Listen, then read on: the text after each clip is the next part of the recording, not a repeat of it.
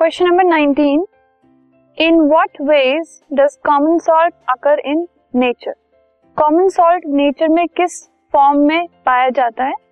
सो so, या तो हम उसको सी वाटर से एक्सट्रैक्ट कर सकते हैं या फिर अंडरग्राउंड डिपॉजिट्स की फॉर्म में कॉमन सॉल्ट जो है वो एग्जिस्ट करता है नेचर में।